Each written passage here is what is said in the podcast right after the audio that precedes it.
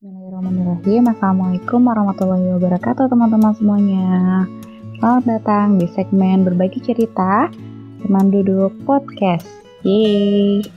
Perkenalkan, aku Fitnah Viva Alhamdulillah saat ini diamanahi sebagai CEO and founder dari Teman Halal. Terima kasih sebelumnya kepada Kang Irfan yang sudah memberikan kesempatan untuk kali ini bisa berbagi cerita pada teman-teman semua. Cerita yang mungkin gak banyak diketahui oleh uh, orang lain. Karena sejujurnya aku jarang cerita tentang diri aku sendiri teman-teman. Meskipun uh, aku ini diamanahi untuk uh, sharing sering-sering di, di banyak tempat. Tapi ya aku sebenarnya jarang banget kalau uh, nyeritain terkait pribadi sendiri jadi ini sebenarnya salah satu challenge banget buat aku untuk nyeritain diri sendiri ya. Tapi semoga uh, dari kisahku ini ada hal-hal yang dapat dimaknai dan bisa jadi jalan untuk semakin dekat lagi pada uh, Allah yang maha mengatur segala sesuatu. Termasuk teman-teman juga yang sudah mendengarkan podcast ini berarti sudah jadi jalan Allah untuk ya kita sama-sama belajar gitu di sini. Oke teman-teman, uh, mulai dari apa ya kisahku dulu. Dulu aku itu kelahiran 96 jadi alhamdulillah saat ini udah diberikan waktu sama Allah 24 tahun untuk hidup. Um, aku ini blasteran teman-teman. Blasteran antara Subang dan Bangka Belitung jadi Sunda dan Sumatera ya. Uh, uniknya adalah ayah dan ibuku ini uh, dulu bertemunya itu di Darut Tauhid. Jadi mereka itu adalah santri pertama Darut Tauhid BTA Agim ya. Kalau teman-teman nggak kenal Darut Tauhid tapi pasti tahu A Agim santri pertamanya. Jadi bisa dibilang lah ya uh, saksi Darut Tauhid itu berkembang sampai kayak sekarang tuh ya aku lihat banget prosesnya gitu masya Allah dan banyak banget pembelajaran yang aku ambil. Uh, saat ini salah satunya dari dari tauhid. Sebelum bahas ke sana aku ceritain dulu tadi keluargaku. Ya aku anak pertama dari empat bersaudara. Uh, dan uniknya aku dan adik-adikku ini uh, namanya ada satu kata yang sama di nama kami yaitu Nur. Aku kan Fitri Nur Afifah adikku yang pertama Muhammad Irfan Nurfala yang kedua Muhammad Afif Nur Faiz yang ketiga atau anak paling bungsu Alia Nur nah eh, kami itu didoakan oleh orang tua kami. Ya ada kata Nur salah satunya agar kami bisa menjadi cahaya. Cahaya eh, di tengah gelap gulitannya semesta ini. Itu cahaya yang bisa um, menerangi atau memberikan manfaat untuk banyak orang kayak gitu. Jadi uh, pas tahu artinya itu jadi salah satu apa ya namanya energi juga untuk bisa terus menerus memperbaiki diri biar bisa segera bermanfaat untuk orang lain gitu. Lalu karena aku anak pertama jadi otomatis uh, mungkin teman-teman anak pertama pun ngerasain hal yang sama ya. Otomatis aku tuh uh, punya tanggung jawab lebih gitu merasa punya tanggung jawab lebih karena uh, udah ada beban atau tekanan-tekanan anak pertama tuh pasti uh, beda lah gitu dengan anak-anak yang lain. Bukan merasa lebih hebat bukan tapi uh, punya tanggung jawab yang lebih tadi ya punya tanggung jawab yang lebih. Utamanya karena aku punya adik tiga. Nah aku tuh punya adik atau yang uh, selisih sama adik aku yang pertama itu tiga tahun. Jadi waktu aku usia TK udah punya adik. Nah di situ aku tuh dari kecil udah belajar namanya ngasuh anak itu kayak gimana. Aku udah gendong-gendong adik aku itu pasti auto semuanya tiga-tiganya aku gendong.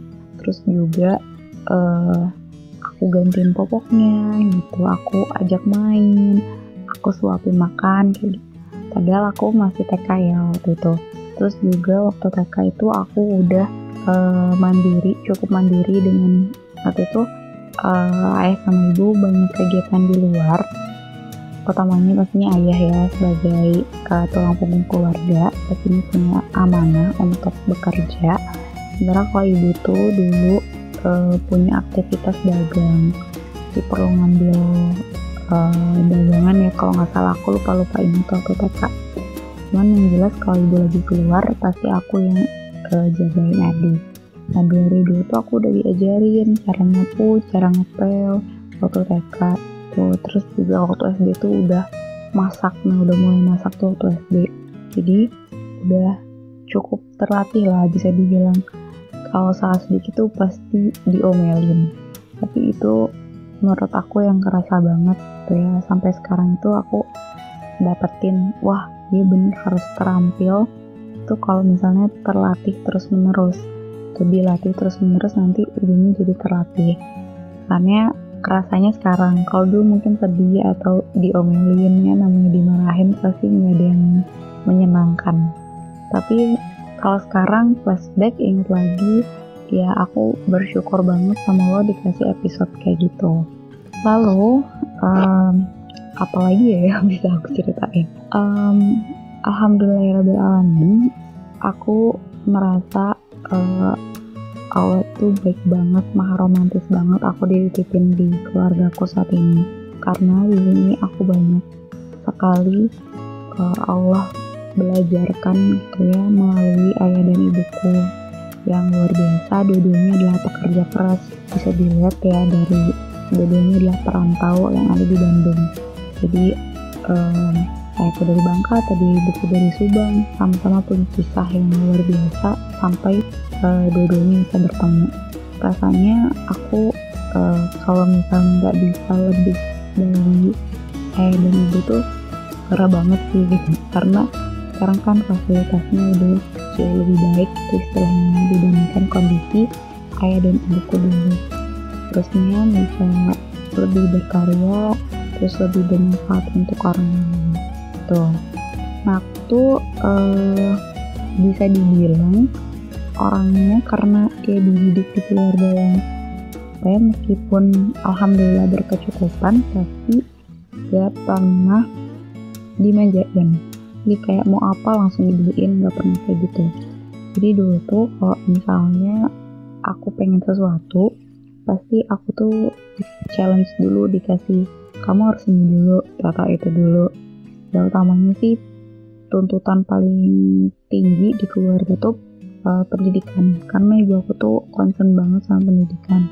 Kakek nenek dari ibu itu uh, adalah seorang petani yang memang cara pendidikannya cuman uh, eh, SD aja nggak lulus itu kalau nggak salah cuma sampai kelas 2 SD tapi ibuku sebagai anak pertama juga jadi ibuku tuh anak pertama dari empat bersaudara juga sama Nah, beliau itu yang uh, bertekad untuk sekolah. Ya, dengar dulu cerita ibu gimana perjuangan mau sekolah itu. Ya, kayak harus jalan berkilo-kilometer sampai ya kurus banget ya karena jauh banget. Terus juga biasanya jarang sarapan, terus kurang gizi dan yang lain-lain. Ya, ibu benar-benar berprestasi di sekolahnya dan ibuku tuh selalu ranking satu guys. Ya ini amazing sih. Soal ranking satu bahkan uh, dia selalu dapet beasiswa gitu. Ketika orang tua bilang gak usah lanjut ngapain lah gitu ya. Karena orang kampung tuh dulu ya emang belum terbuka gitu. Masalah pendidikan tuh nggak penting.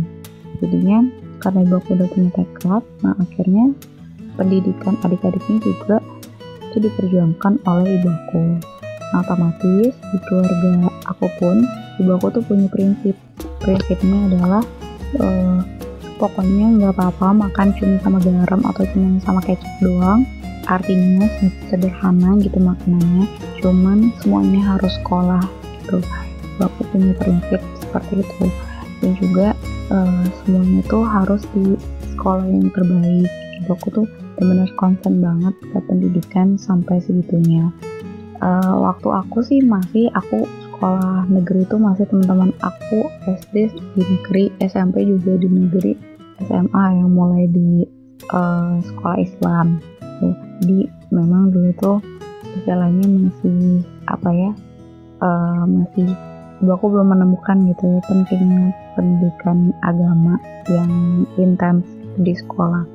Nah setelah ibu aku menyadari bahwa yang terpenting adalah tauhid dan juga uh, pastinya adalah spiritualitas ya karena uh, sudah banyak risetnya juga bahwa yang terpenting itu memang uh, kesadaran ya kalau bahkan spiritualitas ini itu menjadi skill nomor satu yang dibutuhkan di abad ke-21 sekarang. Itu udah uh, ada juga risetnya.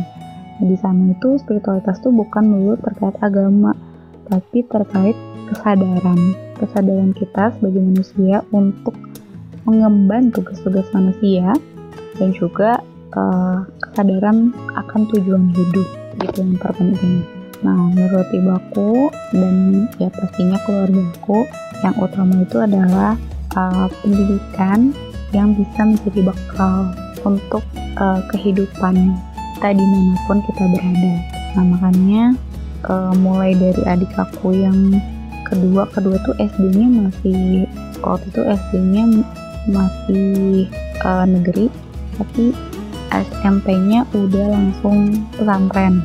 Tuh Nah terus yang ketiga dan keempat itu dari TK itu semuanya udah uh, eh, TK Islam tuh jadi benar-benar ibu aku tuh nggak mau masuk negeri lagi meskipun itu gratis dan sebegitunya berjuang untuk memperjuangkan pendidikan yang bisa uh, menjadi bekal untuk kehidupan berkehidupan gitu. Itu ya teman-teman.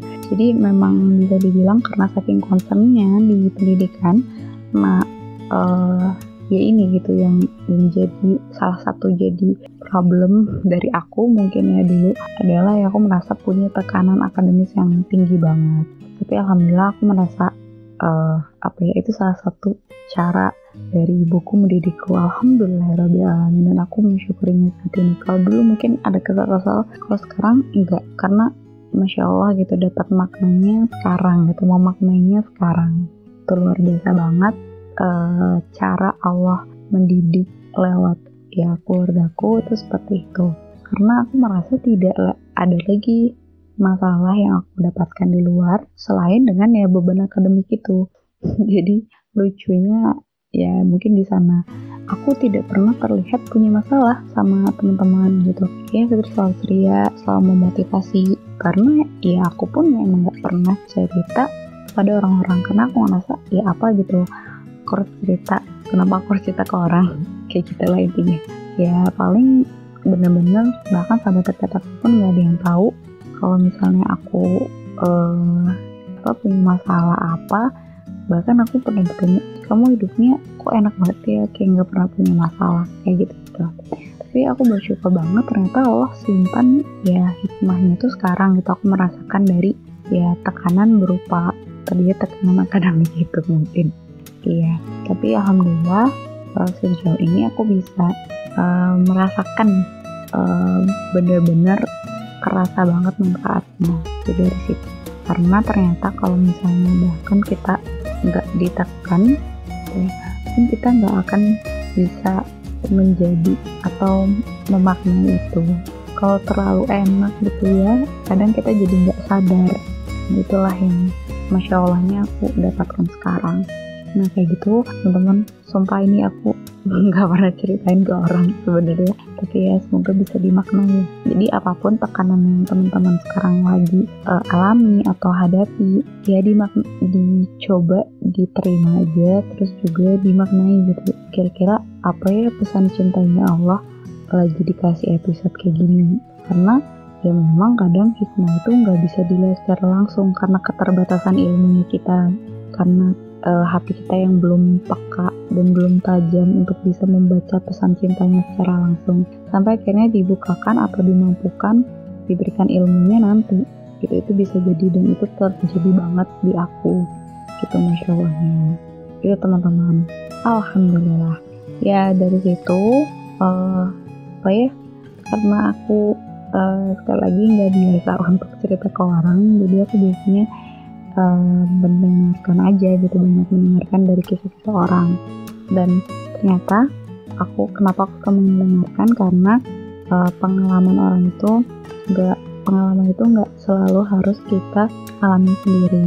Tapi dengan kita uh, mendengarkan atau memaknai pengalaman dari orang seperti teman-teman saat ini itu insya Allah sudah menjadi pengalaman kita juga. Kalau misalnya kita benar-benar memaknainya ini menjadi PR kita bersama. Sudah sejauh mana kita memaknainya? Nah dari uh, pendidikan di keluarga aku yang seperti itu ya cukup tinggi dan cukup baik sangat-sangat berprinsip uh, akan sesuatu. Jadi itu aku kalau misalnya lagi diajarin suatu prinsip itu benar-benar kayak diulang-ulang terus. Kalau misalnya aku masih salah pasti aku diulang lagi diulang lagi. Dan itu juga kerasa banget sekarang. Aku menjadi sosok yang bisa dibilang cukup uh, apa ya cukup strict banget kalau misalnya ada prinsip aku yang terkoyak. Salah satu prinsip sederhana yang diajarin di keluarga aku adalah makan itu harus habis. Betul-betul habis dan bersih. Jadi kalau misalnya aku masih makan terus masih ada satu butir atau beberapa butir nasi yang tersisa itu aku pasti langsung diomelin. Diomelin bahkan habis-habisan. Uh, dulu tuh diomelinnya gini kamu tahu itu nasi itu susah gitu perjalanan sampai kita. Itu karena eh, nggak uh, nggak di nggak diomongin kayak orang-orang yang nanti nasinya nangis kalau nggak dihabisin nggak kayak gitu. Tapi aku benar-benar dan ya suka dibilangin kakek nenek itu kan petani gitu. Jadi tahu banget gimana uh, panen gitu ya nanam.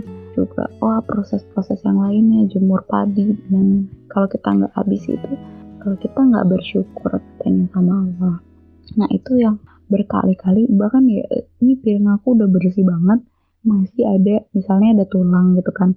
Terus ada remeh yang nempel di tulangnya itu tetap diomelin gitu loh. Ya jadi intinya benar-benar uh, apa ya uh, sampai itu tuh narap tuh emang harus diulang-ulang. Masya allahnya sekarang aku kalau makan tuh bener-bener jadi memaknai banget memaknai bahwa dari makanan itu ya Masya Allah dari satu piring nasi misalnya nasi padang ya aku suka ngasih contoh nasi padang karena banyak lauknya. Itu tuh mahal banget rizkinya bisa nyampe ke kita. Karena kita mikirnya rizki itu kayak berupa uang yang gede atau enggak kemudahan atau lancaran aja. Ini bisa jadi ya rizki kita tuh bener-bener apa ya yang nggak kerasa atau kita biasanya kita ngerasa biasa aja gitu dengan ya misalnya sederhana makanan yang ada di hadapan kita. Jadi misalnya nasi padang itu tuh masya allah banget kalau kita maknai lebih dalam lagi. Karena nasinya tuh ya berasnya dari mana gitu mungkin berasnya bisa dari Subang gitu. Terus juga uh, misalnya sambal ya sambalnya itu kan ada cabai ada bawang ada bawang merah bawang putih ya. Terus juga ada tomat coba bayangin itu dari mana aja itu pasti bermacam-macam gitu bawangnya bisa dari Indramayu kah tomatnya bisa dari Cianjur uh, terus juga wah macam-macam gitu kan. Terus lauknya telur misalnya telurnya dari peternakan mana terus juga misalnya ikan ikannya dari perairan mana masya allah banget. Dari satu makanan aja tuh sebenarnya kalau kita maknai lebih dalam luar biasa uh, kuasanya Allah untuk menghadirkan makanan-makanan itu atau rezeki-rezekinya kita tanpa tertukar di hadapan kita gitu. Nah dari situ sih ya prinsip utamanya aku jadi lebih memaknai makanan aku. Biasanya orang-orang makan tuh sekedar makan jadi ya udah menghilangkan uh, lapar aja gitu sampai kenyang tapi nggak memaknai itu yang uh, apa sih yang dia makan. Dan masya Allah dari hal kecil kayak gitu ya uh, sekarang tuh bener-bener narat sama aku. Jadi kalau misalnya mungkin di sini yang denger ada orang terdekat aku pasti kalau makannya nggak habis pernah aku omelin juga. Nah sestrik itu sama prinsip aku ini jangan nggak habis. Tuh di luar sana masih banyak yang kelaparan itu sih paling aku nggak terlalu jelasin detail tapi tapi ya uh, apa sih menghabiskan makanan itu jadi salah satu bentuk syukur kita kepada Allah ya dengan rezeki. Dan kalau misalnya kita bersyukur tuh kan Allah janji ya akan menambah kenikmatannya. Gak penting banget itu sejauh mana kita bersyukur tuh ya pasti bakal berlipat-lipat lagi kenikmatannya. Gitu nah dari situ juga ternyata ya secara uh, gak sadar secara gak sadar ya mungkin bagi aku mah Eh, nggak uh, pernah terpikirkan tapi ini kan salah satu jalannya Allah dari ngomongin tadi ya satu prinsip terkait makanan.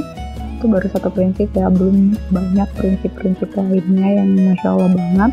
Ya ternyata aku hari ini terjun di halal itu kan. Terkait halal ya utamanya pasti ngomongin tentang makanan sebagai sesuatu atau hal yang pokok banget dalam hidup kita sehari kan kita makan tiga kali. Terus juga kita belum cemilannya belum minumannya dan yang lain-lain. Dan ternyata dari makanan itu sangat berpengaruh pada diri kita. Bener-bener you are what you eat. Kamu tuh apa yang kamu makan. Karena makanan yang kita makan akan menjadi energi bagi kita untuk beraktivitas apa pun itu. Kemudian juga jadi bagian dari tubuh kita bayangkan salah satu tugas kita itu adalah beribadah kepada Allah ya salah satu tugas kita di antara tiga tugas lainnya yaitu sebagai khalifah atau pemimpin minimalnya mampu memimpin diri kita sendiri dan juga berdakwah atau mengajak pada kebaikan. Nah, ibadah ini kan uh, sebagai bentuk ketaatan kita ya. Biar kita tuh sadar status kita tuh adalah um, hamba yang gak bisa apa-apa tanpa pertolongan Allah dan Allah tuh adalah Tuhan yang mengatur segala sesuatu. Itu kan. Nah, bayangkan ketika makanan kita tercemar pada sesuatu yang tidak baik ya, tidak uh, kemudian haram, terus juga hal-hal yang bisa uh, mengurangi gitu ya istilahnya mah mengurangi uh, keberkahan dalam hidup kita ya pada akhirnya mengkontaminasi hidup kita dari makanan doang ya ibadah kita gimana kualitasnya gitu terus juga um, apa tadi tugas-tugas kita yang lain? Itu kan terbentuk dari ya makanan tadi gitu. Uh, ya bener-bener lah dari situ ngerasain bahwa apa ya sekarang tuh waktunya connecting the dots gitu loh. Waktu dulu perjalanannya kalau di, flashback lagi Insya Allah perjalanan dari kecil sampai sekarang tuh banyak banget titik-titik yang berhubungan satu sama lain yang pada akhirnya membangun sebuah uh, makna yang atau hikmah-hikmah pembelajaran yang pada akhirnya jadi utuh gitu pemaknaannya. Nah, ketika utuh pemaknaannya, ini yang menjadi salah satu keberkahan dari ilmu. Nah, karena ilmu itu uh, ciri ilmu yang berkah itu kan cuma dua. Yang pertama itu membuat hati kita bersih karena selalu mengingat Allah. Yang kedua itu membuat kita semakin semangat untuk memperbanyak amal. Nah, setelah aku tahu dua hal itu yang menjadi ciri keberkahan ilmu, ya aku mencoba gitu sekarang benar-benar memfilter apa yang uh, menjadi input dari diri aku sendiri uh, dan gak, sebenarnya nggak segampang itu sih sampai di titik ini yang merasakan bahwa wah ternyata maksud orang tuaku tuh kayak gini ya dulu mendidik tuh. Tuh oh dulu tuh ini ya tuh maksud Allah tuh dikasih episode kayak gini kayak gini dikasih uh, kayak berbagai macam pembelajaran yang mungkin saat itu terasanya aduh uh, bener-bener lemah dan nggak bisa apa-apa gitu. Tapi ternyata ya dapat esensinya tuh ya setelah uh, kayak Allah bimbing sampai satu persatu melewati tahapnya gitu. Jadi sekarang untuk teman-teman yang ngerasa lagi di titik terendah lah atau ngerasa aduh aku kayak nggak berguna gitu ada di di kehidupan ini atau insecure lah, lah ya aku mau sampaikan ke teman-teman ayo kita sama-sama lebih mengenal lagi diri kita deh coba flashback lagi coba kayak refleksi diri lah ya refleksi ya sebenarnya kita tuh nggak mungkin tiba-tiba jadi diciptakan di dunia ini. Dan masing-masing orang itu di Allah berikan peran yang tinggal dimaksimalkan saja. Allah itu bener-bener sayang banget sama kita. Ya saking sayang itu Allah tuh udah menjamin segala sesuatunya sebenarnya termasuk terkait rizki cuman kitanya yang masih belum yakin ke Allah akhirnya kita sering kali khawatir terkait rizki padahal Allah tuh udah bilang banget akan mencukupkan. Dan Allah tuh yang maha tahu tentang kebutuhan kita. Kita mah terbatas jadinya nggak tahu nggak nggak nggak paham gitu sama kebutuhan kita sendiri. Ya contohnya gitu hari ini mungkin teman-teman uh, mungkin belum berdoa tentang uh, jantung agar tetap berdetak, gitu mata agar tetap berkedip, hidung agar bisa berfungsi normal gitu ya bisa bernafas dengan normal nah kalau misalnya kita uh, apa ya benar-benar yang kita butuhkan tuh harus mau kita doakan ya mungkin kita masih belum kita hari ini udah nggak hidup. Karena sering kali lupa bersyukur dan meminta kepada Allah. Tapi saking sayangnya Allah Allah tuh yang paling tahu kebutuhan kita. Allah benar-benar cukupi kebutuhan kita. Sayangnya kita udah dicukupi kadang lalai sama tugas-tugas kita sebagai manusia nah teman-teman uh, ayo sama-sama kita maknai lagi hidup ini karena Allah tuh gak pernah minta kita oh, sukses dalam artian punya uang banyak punya aset uh, banyak gitu ya. Terus juga um, apa ya harta di mana-mana. Terus juga barang-barang mewah. Allah nggak pernah minta atau ya bi bilang nyuruh ke kita kayak gitu enggak. Allah cuman Allah saking sayangnya sama kita Allah cuman uh, minta kita menjalankan tugas kita yang tiga tadi sebagai pemimpin beribadah dan juga mengajak pada kebaikan. Khalifah ibadah dan dakwah. Ayo teman-teman kita maksimalkan tugas kita agar kita bisa kembali kepada Allah itu dengan sebaik-baiknya laporan kalau misalnya udah praktikum oh anak kimia ya pengennya lapraknya bagus ya laporan praktikumnya. Nah aku juga pengen aku ketika waktuku sudah habis di dunia ini ya aku bisa kembali kepada Allah dengan sebaik-baiknya laporanku. Ya Allah ini tugas-tugasku sebagai manusia di dunia ini. Ya semoga kita bisa husnul khatimah dan kembali kepada Allah dengan kondisi sebaik-baiknya. Karena banyak sekali orang-orang yang uh, benar-benar mengejar gimana caranya hidup enak tapi lupa dengan gimana caranya mati enak. Padahal dunia ini adalah tempat meninggal, bukan tempat tinggal. Dan tempat tinggal yang uh, sesungguhnya itu hanya dua pilihannya, surga atau neraka gitu. Ya, kita mau bertemu Allah di mana. Mari teman-teman, tentukan pilihanmu. Ya mungkin sekian yang dapat aku sharingkan. Semoga kita bisa lebih uh, memaknai segala sesuatu yang membuat kita bisa menebarkan makna-makna lebih luas lagi sehingga kita bisa punya derajat tertinggi di hadapan Allah.